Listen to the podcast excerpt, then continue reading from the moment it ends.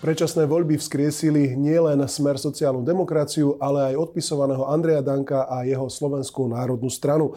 Národniari dokázali na kandidátke spojiť svoje sily. Teraz je otázkou, nakoľko ostala Slovenská národná strana autentickou a stabilnou politickou stranou. Čo chce presadiť do programového vyhlásenia vlády? Aké sú vzťahy medzi lídrami koalície? Odpovie Andrej Danko. Vítajte v denníku Pravda. Dobrý deň, ďakujem za pozvanie. V koalícii ste sa, napriek tomu, že v minulosti mala Slovenská národná strana záujem najmä o silové rezorty, ministerstvo obrany, uspokojili s menej významnými rezortmi kultúra, životné prostredie a potom novo vytvorené ministerstvo e, športu a cestovného ruchu. Prečo?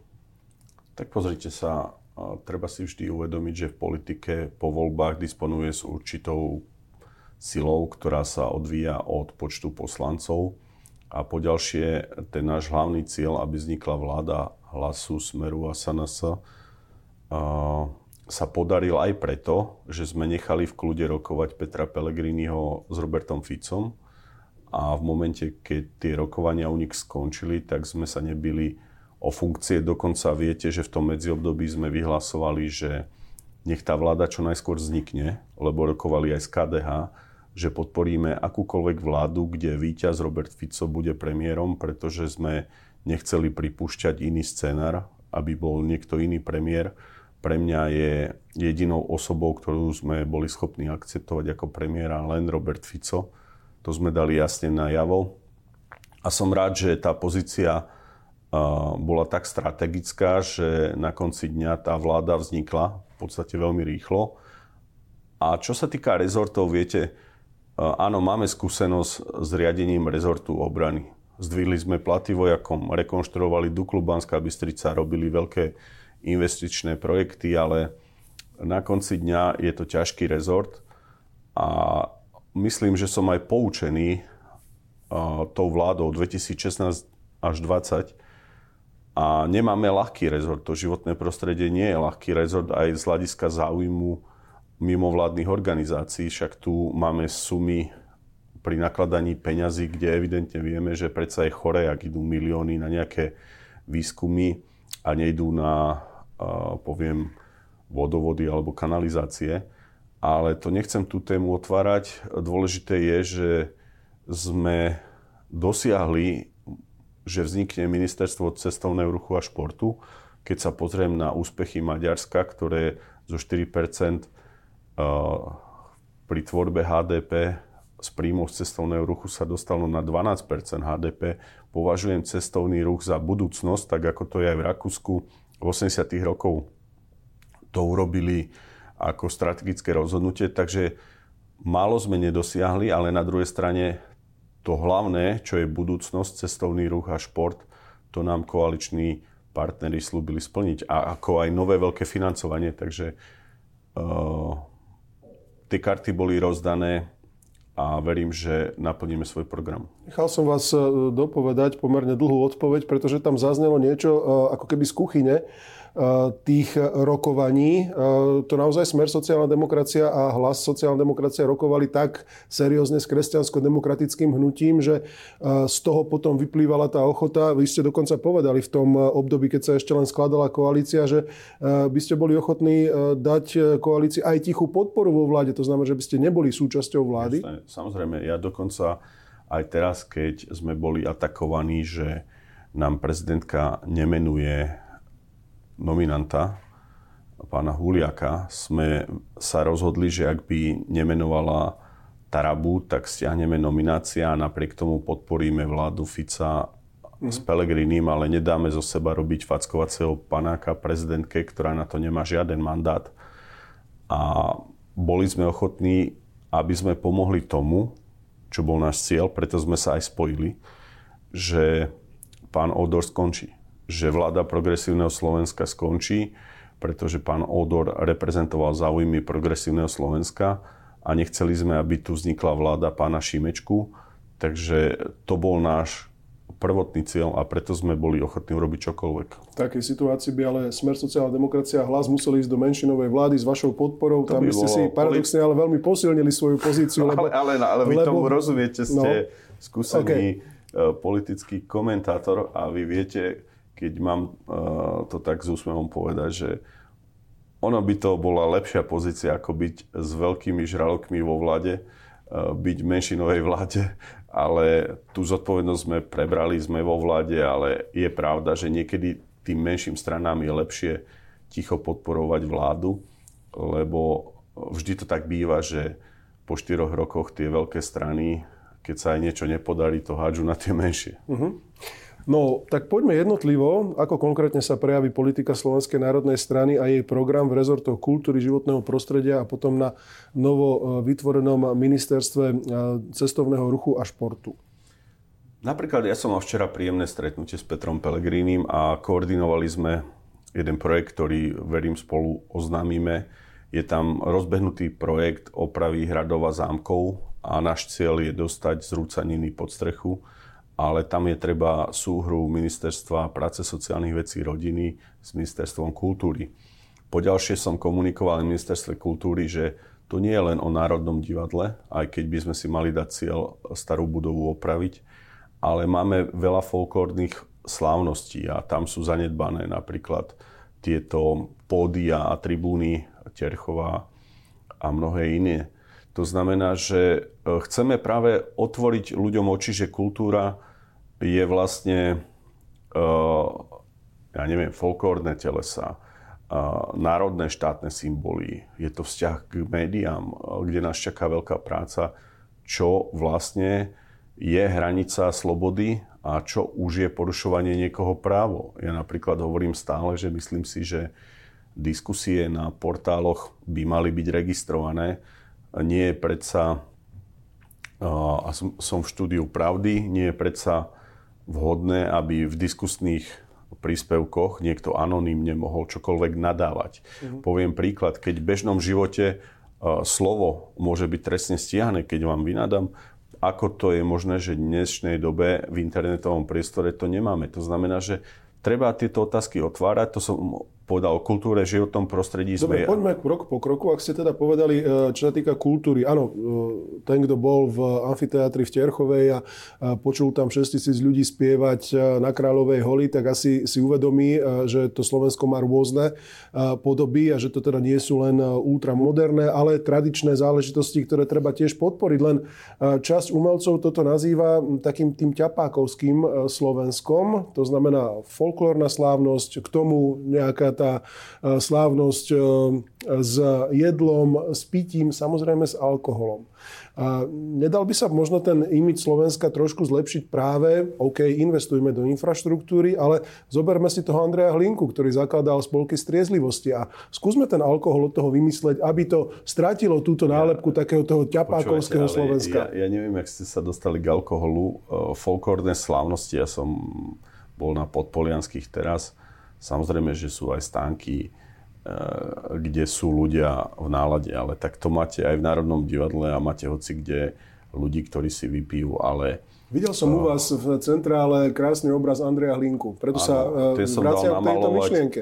Tam som dal namalovať, to je jeden z mála obrazov 2x2 metre, kde Hlinka je zrazu som pri Zvolenskom manifeste. No. Som rád, že ste si ho všimli, ale vrátim sa k a podstate... A Hlinka organizoval spolky striezlivosti. Ale dobre, veď uh, môžeme uh, sa zhodnúť na jednej veci. Tých oblastí, kde by sme sa mali s kultúrou zamerať je veľa. Ja som uviedol folklórne slávnosti z hľadiska vystúpenia mladých ľudí a z hľadiska umeleckých telies, pretože aby sa v tých komunistických tribúnach prezliekali títo úžasní mladí ľudia. Bol som na tých podpolianských tento rok. Bolo mi ľúto, že tie deti sa nemajú kde prezliec, že sú to staré komunistické tribúny, amfiteátry. A ja som to uvedol ako príklad, e, kde by mali ísť aj peniaze e, v tom období a tá národná hrdosť ako predsedu SNS je pre nás prirodzená.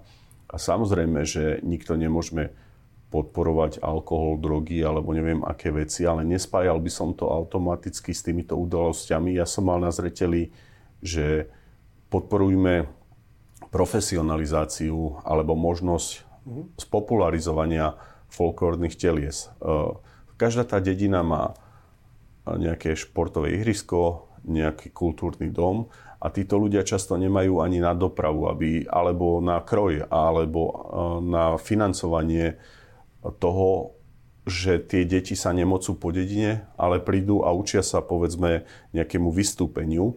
A to by mal byť cieľ, aby sme do toho vnesli systém a my musíme byť na to hrdí, e, na svoju tradíciu, na svoje telesa. Takže to je ten rozmer, lebo mnohí sa pýtali, že a postavia sa vám herci z Národného divadla a ja som potom povedal jednu myšlienku, ktorá bola vytrhnutá z kontextu dokonca u vás, že, že či ja nechcem, aby tanečník z Koreji tancoval v Národnom divadle. Ja som poukázal na iný rozmer. Ja hovorím, že ak máme tisíce a desať tisíce ročne na iných umelcov, bol by som rád, aby naši umelci v divadle mali príjem, ktorý je zodpovedný ich práci a poukázal som len na to, že mám informácie, neviem presne o tom pánovi tanečníkovi, že niektorí umelci zahraniční tie príjmy majú naozaj no. európske, ale na druhej strane nemáme financie na našich umelcov. Nechcem naozaj sa v tom príliš uh, veľa uh,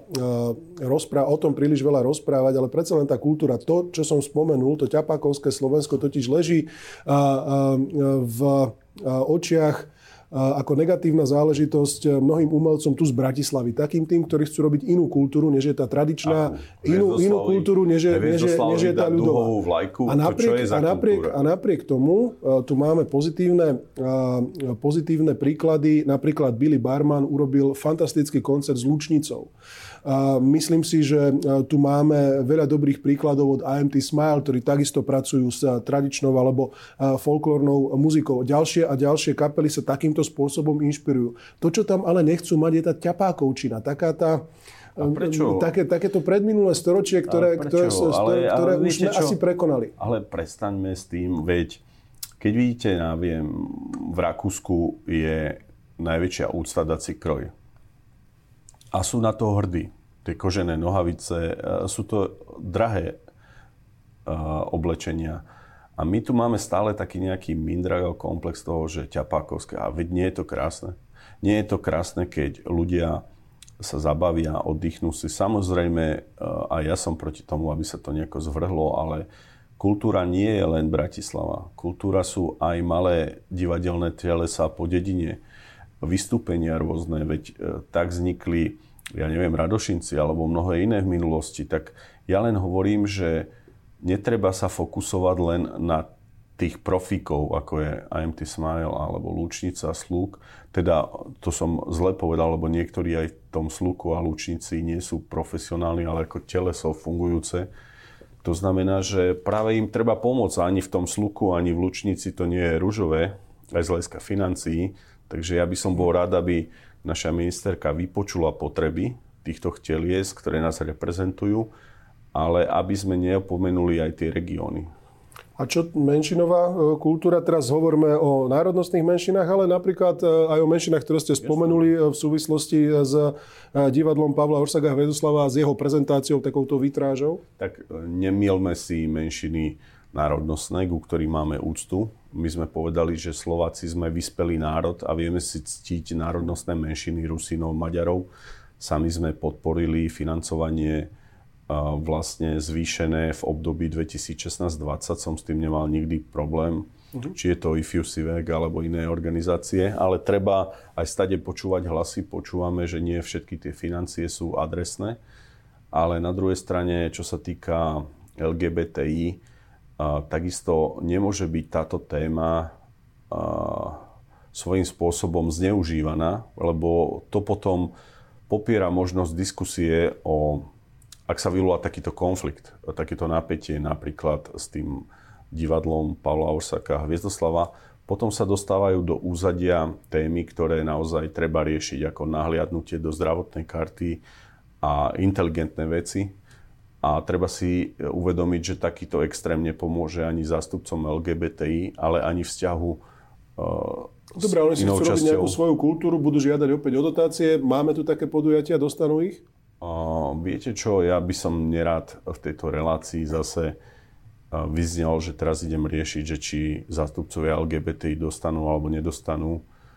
Ja nemám prehľad o tom, koľko dostávajú, ale Ja si myslím, že v prvom rade by peniaze mali ísť aj na také pochody, ako je pochod za rodinu a na štátne symboly. Hej, treba si uvedomiť, že mnohé veci nie sú financované a pokiaľ tam boli nejaké financie na mimovládky a tretí sektor, tak áno, sa s tým má problém aj na životnom prostredí, aj na ministerstve kultúry, pretože aby sme tu na nejakú korytnačku dávali, ja neviem koľko miliónov, či ona vojde do jazierka, či nevojde. Miesto toho, že nebudujeme vodovody, tak je to chore. Dobre, poďme e, k ministerstvu, e, ktoré má ešte len vzniknúť. E, prezradíte nám už meno nového ministra? Ja, čo sa týka meno nového ministra, veľmi rád by som vám ho povedal. Bude to človek, ktorý je z branže, je profík. Máte vybraného. Samozrejme, my máme aj pripravený návrh zákona. Sme v štruktúre zákona veľmi ďaleko. Chceli by sme ministerstvo cestovného ruchu a športu, pod ktorým by bolo fond na podporu športu a chceme zriadiť osobitný fond na podporu cestovného ruchu. To ministerstvo by malo byť obsadené dvoma štátnymi tajomníkmi pre šport a pre cestovný ruch. Chceli by sme tam dosiahnuť historické financie z hľadiska objemu eh, do týchto fondov, aby Poviem príklad, dnes ide vďaka SNS do infraštruktúry ročne, keďže sme ten zákon presadili v roku 2019 20 miliónov, čo je veľmi málo peňazí. My máme veľký infraštruktúrny dlh z hľadiska športovisk a chceli by sme sa dostať na nejaký objem 70 miliónov ročne, čo bolo aj podmienkou spolupráce Smeru SNS a Hlasu, že pôjdu veľké peniaze do podpory cestovného ruchu a do systematizácie Poďalšie máme cieľ pasportizácie športovisk, lebo máme pocit, že niekedy e, sa duplicitne v niektorých mestách budujú len z hľadiska rivality, ale nie účelovosti haly a potom to mesto to nevie prevádzkovať. Takže ten cieľ je urobiť kombinácii so športovými zväzmi konečne pasportizáciu a potrebu športovisk, aby sme nestávali halabala, ihriska, štadióny, ale aby sme v tom mali nejaký systém a kritéria, pretože mali by sme mať tie národné e, športoviska a potom tie regionálne alebo ligové. A toto je ako môj veľký cieľ, aby sme urobili systematizáciu a možno aj také e, kombinované projekty s obcami a s vúckami, kedy obec dá pozemok, nejakých 20 vlastných zdrojov, my prispiejeme 80% ako štát a nejaká tam mestská SROčka to bude prevádzkovať. Ale ak hrajú dobré chlapci basketbal v Prievidzi a potrebujú halu, tak nech ju majú aj tréningovú, ale nech je to aj certifikované z hľadiska zväzu, lebo aj pri tom hokeji sme urobili veľa tréningových hál, napríklad po Prade v Spiskej Novej Vsi, ale čo hala to iný projekt. To znamená aj systematizácia týchto športovisk. My sme urobili veľa pre fotbalový zväz aj v období 2016-2020. Mali sme úžasné projekty, na rekonštrukciu šatní, závlahových zariadení. Toto všetko budú peniaze zo štátneho rozpočtu alebo rátate s európskymi e, peniazmi? Pretože zo štátneho rozpočtu teoreticky Dobrú, by mohli byť e, priamo máte, určené a dotáciami, kdežto z ja európskych chcem, peniazí museli verejné obstarávania. V prvom rade ste sa dotkli alkoholu a ja vám poviem o hazarde. Môj cieľ je, aby konečne peniaze z hazardu vo veľkom objeme išli do športu. Uh-huh. Uh, preto môj cieľ je uh, to nastaviť tak, aby peniaze z hazardu išli cieľene do tohto fondu na podporu športu a cestovného ruchu. Takže odkiaľ peniaze, tak jednoducho z týchto zdrojov. Poďalšie, my chceme e, veľmi tenké ministerstvo. My budeme preberať vlastne úradníkov z ministerstva školstva a z ministerstva dopravy. A to, čo ste postrehli, je veľmi dobrý pohľad, pretože cieľ tohto ministerstva by malo byť aj v spolupráci s pánom Raším systémové čerpanie eurofondov. Nám veľa eurofondov uh, uniká aj preto, že tento segment cestovný ruch a športoviska nemá takého gazdu v podobe takého ministerstva, aby tieto peniaze systémovo ten zástupca komunikoval. Uvidím príklad. Ak idú eurofondy na školstvo, tak sa vždy stratia na digitalizáciu a na ten šport neostane. Ak idú peniaze na cestovný ruch, a, a tak sa stratia ešte pri ceste na tú sekciu na diálnice a, cyklotrasy, ktoré mimochodom takisto by som viac rozvíjal. Ale chcel som vám len povedať, že áno, aj to je jeden z dôvodov čerpanie eurofondov, systémové čerpanie eurofondov uh-huh. na športoviska, lebo to nemá svojho gazdu a tie peniaze sa potom strácajú. Čo sa týka cestovného ruchu, tam je Václav Mika dlhodobo reprezentantom Slovenska, čo sa týka turizmu doma i v zahraničí. Zostane to tak? Neviem, že dlhodobo je tam 3 roky a Slovenská národná strana jednoducho, čo sa týka cestovného ruchu, má svoje nominácie. Ja si Vašamiku vážim, poznám ho osobne, ale v tom projekte, ktorý ja chcem robiť, nerátame s osobami, ktoré vlastne boli v pozíciách minulosti.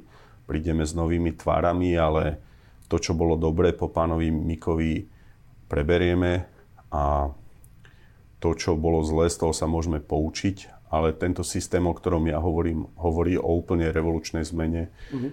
V kontexte toho vám poviem, že my sme vo veľa veciach motivovaní tým, čo dosiahli Maďari. Poviem číslo. Oni mali zhruba v roku 2016 pomer tvorby v HDP 4%. Teraz sú na úrovni 12%. Tak si viete uvedomiť, aké obrovské kroky urobili Maďari, od ktorých sa v niektorých veciach aj inšpirujeme pri systematizácii a podpore cestovného ruchu, najmä z hľadiska analýzy potrieb, z hľadiska systémových krokov. Uh, veľa vecí uh, jednoducho aj z hľadiska propagácie toho štátu. Ja som stále to logo ministerstva zahraničných vecí aj v minulosti kritizoval, že jednoducho my musíme mať jasnú špecifikáciu, čoho sme krajina, ako sa prezentujeme v cestovnom ruchu. Viete, že mojou srdcovkou boli rekreačné poukazy, ktoré dnes pomáhajú hotelierom prežiť zníženie DPH na ubytovacie služby. Ja som 15 rokov robil právnika v tom segmente, zastupoval som SACR, Slovenskú agentúru cestovný ruch v roku 2007 už Takže je to moja blízka oblasť, ale personálne... Čo sa týka toho športu, bude tam cieľom prilákať napríklad na Slovensku nejaké väčšie športové podujatie, lebo to sú Pozrite veľké zdroje sa na Orbána dokázal urobiť uh, atletické podujatie úžasné. Ten prvý krok sme urobili pre atletiku, sme dali historicky prvé peniaze veľké na atletické ovály. Aj Martine sa urobil krásny ovál, urobili sme rekonštrukciu Dukly Banská Bystrica, ktoré má charakter Národného atletického centra to znamená, že áno, presne to, čo hovoríte, však budú tu úžasné majstrovstvá Európy, myslím, e, fotbal juniorka, neviem, či 16 aby som nerozprával, ale aj vďaka tomu, že tie peniaze išli aj v období 16-20 do infraštruktúry. Takže áno, a potom napríklad aj také veci, že ľudia nevedia, že existujú príspevky na šport. Ak vám športuje maloleté dieťa, a do 18 rokov si môžete u zamestnávateľa tak ako rekreačný poukaz uplatniť vlastne sumu do 500 eur oslobodenú od odvodov daní a chceme niektoré takéto nástroje na podporu športovania mládeže takisto zaviesť. Hovoríte e, pomerne často, že ste už poučení z tých predchádzajúcich volebných období a preto sa pýtam na tie možné športové podujatia. V minulosti sa dokonca uvažovalo o Olympiáde vo Vysokých Tatrách. Tak buďme realisti. Každý, kto bol na Olympiáde, vie, že na to sme malý štát a ani toľko snehu tu nie je. Ale majstrovstva sveta dneska máme pomerne uh, dobré zjazdovky v chopku, uh, nejaké pravidelné preteky, tak aby to aj prilákalo. Ja vám uvediem príklad. Málo kto vie, som roky bol právnik a bol som pri projektoch napríklad KHL v Poprade, kedy tá synergia toho ubytovacieho zariadenia Aquacity a a toho KHL nám vlastne naplňala hotely v regióne. Takže áno, každé to športové podujatie pritiahne ľudí, naplňa kasy hotelierov miestných. Uh-huh. Lebo tak je to aj s tým rekreačným poukazom napríklad, že keď ja už... zaujímavé, či tam máte nejaké teda konkrétne vyhliadnuté, vyhliadnuté, o ktoré by sme sa potom áno, mohli ale, ale to vám aj chcem povedať, že áno, samozrejme, len to som chcel povedať, že tá synergia aj v tých opatreniach je niekedy nevyčísliteľná. Hej, tak keď niekto ide na dovolenku, musí natankovať auto, musí sa už niečoho nájsť. Tak keď niekto ide na športové podujatie, tak tam musí prísť, musí niekde prespať, musí niečo zjesť. Myslím, že existovala ekonomická analýza ekonomickej univerzity v Bratislave, ktorá práve hovorila o KHL a Slovane Bratislava. Koľko to vlastne Áno, Bratislava prináša ale, ale, ale vám k tomu aj poviem, že ja som bol pri prvej KHL HCL v Poprade ešte nikdy som nevedel, že budem tak vysoko v politike. Napríklad málo kto vie, že do Popradu chodí juniorka Manchester United už 7 rok. Uh-huh. Že, že nevieme niektoré veci aj predať. Že napríklad, keď mladý Rashford, ja neviem, chodil do Popradu a, a ľudia by vedeli, že tam je juniorka Manchesteru v ktorom období tak, e, a boli by tam, tak je to nejaká synergia, ale je treba preto spojiť cestovný ruch a šport, lebo práve ten cestovný ruch s tými aj športovými svetovými podujatiami môže byť veľmi zaujímavou synergiou a Poprad je takým symbolom toho, že to tam funguje. Takže áno, e, presne triafate, že tie väčšie podujatia zase pomôžu návštevnosti, aj infraštruktúre, aj zárobkom a môže to byť veľmi krásny projekt cestovný ruch a šport. Uh-huh. Poďme ešte k ministerstvu životného prostredia. Keď som sa teda pýtal, ako sa prejaví politika Slovenskej národnej strany, e, tu je jednoznačné, že napríklad taký medveď hnedý bude preradený do nižšej e, kategórie ochrany tak, aby sa mohli začať robiť opatrenia, po ktorých volial, volal ešte pred voľbami pán Huliak? Pozrite sa, ja som mal dnes ráno tiež stretnutie pána um, ministra Tarabu aj za účasti pána Huliaka. My koordinujeme samozrejme veci a snažíme sa v prvom kroku načítať toto ministerstvo z hľadiska procesov. Poviem tu verejne, ja som v šoku, ak je pravda, že koľko agendy zanedbal pán Budaj z hľadiska čerpania európskych peňazí, že vlastne mnohé veci nerozhodol alebo úplne pokazil. Tomáš Taraba je v šoku napríklad z toho množstva dohodárov a zo sum, ktoré niektorí poberajú na ministerstve životného prostredia. Ale dohodli sme sa, že individuálne za rezort bude informovať pán minister Taraba v nejakom krátkom období o takej, nazvime to, fáze auditu, že v akom stave je ten rezort, lebo predsa je niečo iné, keď sa dozvedáme niečo cez um, centrálny register a iné, keď ste tam. Tomu rozumiem, a druhá chcete fáza byť je, k tým ľuďom. A druhá fáza je, že životné prostredie nie je len o medveďoch, ale áno, medveď je srdcovka, to zaznelo aj v dnešnej 10 diskusii. 10 ich beha okolo Ružomberka teraz. Samozrejme, ale uh, všetko musí mať svoj postup a pán Huliak aj Starabom sa dneska o tom dosť dôrazne bavili a ja verím, že predostrú verejnosti nejaké riešenie, aby sme to vyriešili, ale mm. nemôžeme mať dva dní ministerstvo a už chodiť vlastne po polane a chytať alebo strieľať medvede. Takže chce to nejaký systém, kroky, lebo takisto v tejto fáze nepotrebujeme a nechceme dať zámienku práve tým progresívcom na to, že my, nedaj Bože, ideme porušovať zákony.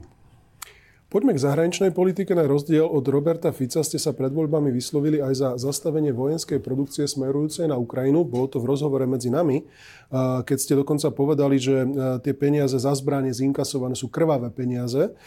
Trváte na tom, že e, je to takto, že okrem toho, že e, Robert Fico bude tlačiť politiku ani náboj na Ukrajinu zo štátnych prostriedkov, tak sme si to vysvetlili, tak e, tu máme aj slovenské zbrojovky, ktoré tiež by mali pochopiť, že vojna nie je ten najlepší biznis? Pozrite sa, vojna je najhorší biznis a podpora zbraniami... Najvýnosnejší ale? A, tak áno, pre niekoho. Ale pre bežných ľudí a malé štáty, ako sme my, je to prúser.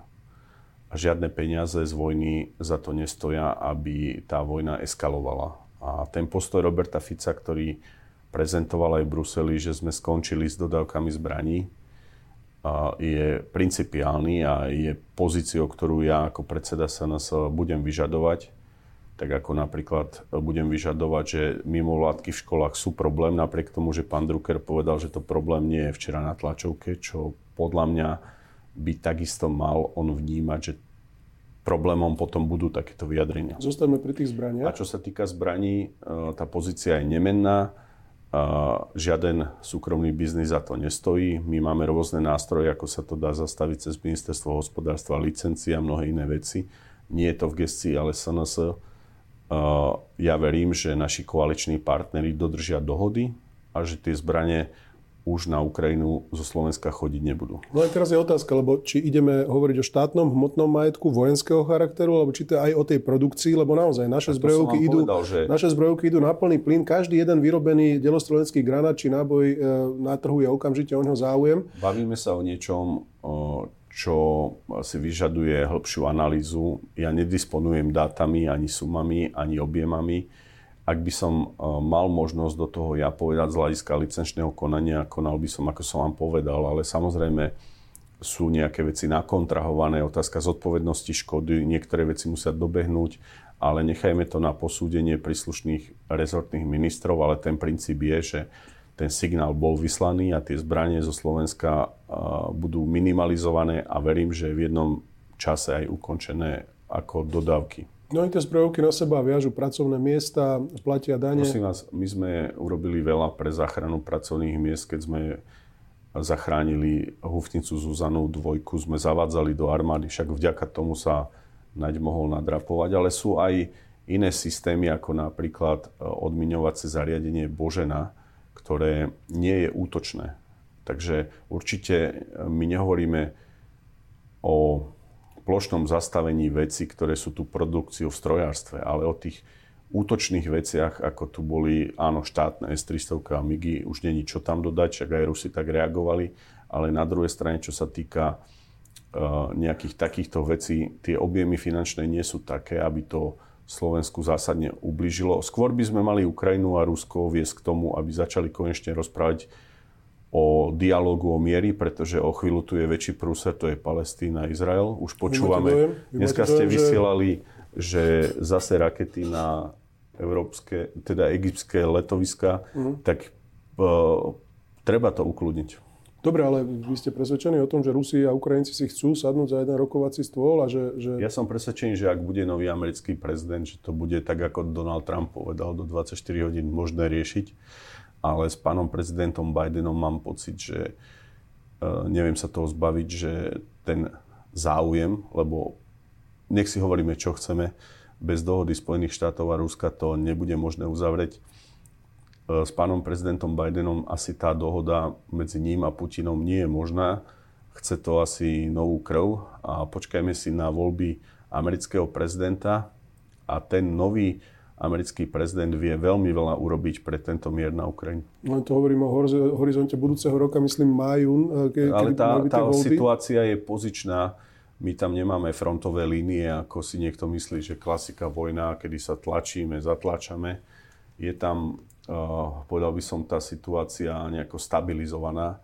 Samozrejme, že sú lokálne problémy, ale asi by návštevy do Kieva a na územie Ukrajiny necestovali, ak by tá vojna mala nejaký iný rozmer, najmä pri technických možnostiach tých zbraní. Samozrejme, že nechcem ten objem konfliktu podceňovať, ale som presvedčený, že tá generálna dohoda je možná len tak. Pán Ako, veľmi pekne vám ďakujem za to, že ste si dnes našli čas pre divákov, poslucháčov a čitateľov denníka Pravda. Ja ďakujem a prajem všetko dobré. Dámy a páni, my sa uvidíme na budúci týždeň. Budem sa opäť tešiť.